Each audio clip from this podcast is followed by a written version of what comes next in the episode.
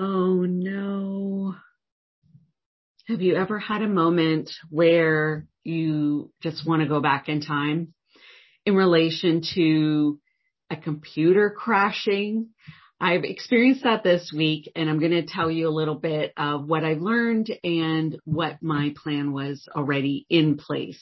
Hi, my name is Patricia Regier with Regier Educational Services. I'm going to start a new series. Following this video will be some YouTube shorts, including taking you behind the scenes on different plans, strategies, and equipment that I have already in place as backup options for a variety of scenarios to avoid the worst case happening when we're working online, when we're facilitating workshops, producing whatever we're doing, uh, we're dependent on the systems that we have. And this week, my main computer crashed. The hard drive just stopped working. Even though the computer is only maybe two years old, things happen. Technology is awesome. But when it stops working, it can feel like a disaster. And I do have a lot of plans already in place, but I have learned a few things by using my backup computer and I want to share with that, that with you today. If this information is helpful to you and of value, please give it a, a thumbs up, like the video. Um, if you're listening to this on a podcast or reading about it in our blog, we welcome your feedback. You can click through to the video and write your comments below our YouTube video because I'd like to hear from you what are your backup strategies or what questions do you have about worst case scenarios? And I can give you some solutions as well, or at least what I have in place and, um, and showcase some things maybe that you haven't heard of before. So I've been meaning to do this video for a while and I was going to do it all in a video, uh, one big video, but I think a series makes a lot more sense. So depending on how many likes may determine how many um, pieces of equipment or videos that I do about this topic if it's of interest to you. So thanks for tuning in, watching, or reading about this. So with my computer crashing, I didn't know what was going on. It went, started going through this, um, fixing loop and I couldn't get past it. I did some research. Nothing was working. I had to bring it into the computer store for a fix and they have had it for hopefully I get back today. That will be three solid days without my main computer and everything that is set up uh, for for me for my best working situation. Unfortunately, it takes time. It's going to take me time to rebuild that computer system. I have backup drives. So that's one thing for sure. I recommend is that you have a backup drive. And um, so that the work that you're doing, it's saved, um, and that will save you a lot. But if I'm having to rebuild the computer after they put in a new hard drive, all the software and different things I'll have to download and set things up. Um, that's a bit of a pain, but it does happen through the lifetime of computers. And it's great if you have almost a clone of your computer. But my backup, backup computer, I've been using it as my participant view, very handy. It's my backup. If all of a sudden something happens to the one computer, I'm co-host on the other that I can continue producing or running a meeting. So I definitely recommend having a backup computer. It can be a tool that you use all the time. It doesn't just have to sit there.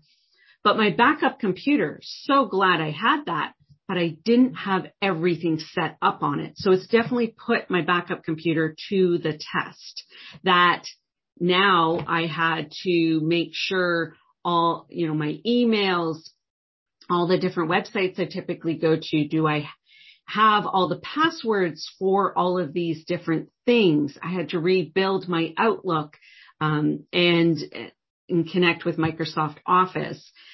And I do really highly recommend I use LastPass.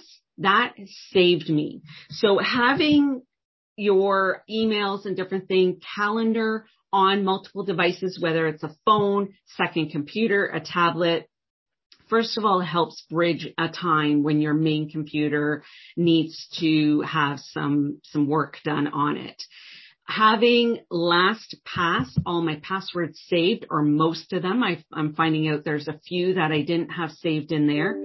Um, it definitely will make a difference for getting you up and running as quickly as possible on a backup computer. I'll share the link uh, below about uh, different resources and um, equipment and tools that I'll mention throughout the series. So alternate backup device LastPass, and you know, even software on this backup computer to be working on slides or a document makes such a difference. And I had to set up some of those things as well. That's just a little bit of a backup computer experience. And that's where I thought I would just jump on this week, real life what I'm dealing with right here, right now. And it will be the beginning of a series that talks about, you know, all kinds of things. If internet goes out, if the power goes out, I'll be sharing all of that with you. Thanks for joining me. My name is Patricia Regier with Regier Educational Services. Hope you have some light bulb learning moments and that you're able to facilitate engaging experiences so your audience turns into participants A couple of additional thoughts that um, as we wrap up, you can check the other links below. Um, I have found with my backup computer because we tend to use our older computer as the backup that it, the whole reason why it became a backup computer was because it was slower. So adding more things back onto it, I haven't been loving the speed that emails even upload and things like that. So not ideal. I'm going to be really glad to get my other computer back. And eventually I'll probably buy another new one. So I have a couple backups. Um, and I also found with an older computer, I have to always have it plugged in. Um, I do have it plugged into the ethernet cable as well. And usually when I am working with two computers, when I'm facilitating or producing an online um, workshop, that I have both of my computers hardwired to the modem. So that makes a big difference. But the speakers aren't great on this computer I'm finding because usually I have it on silent when I'm using it as my participant view co-host backup.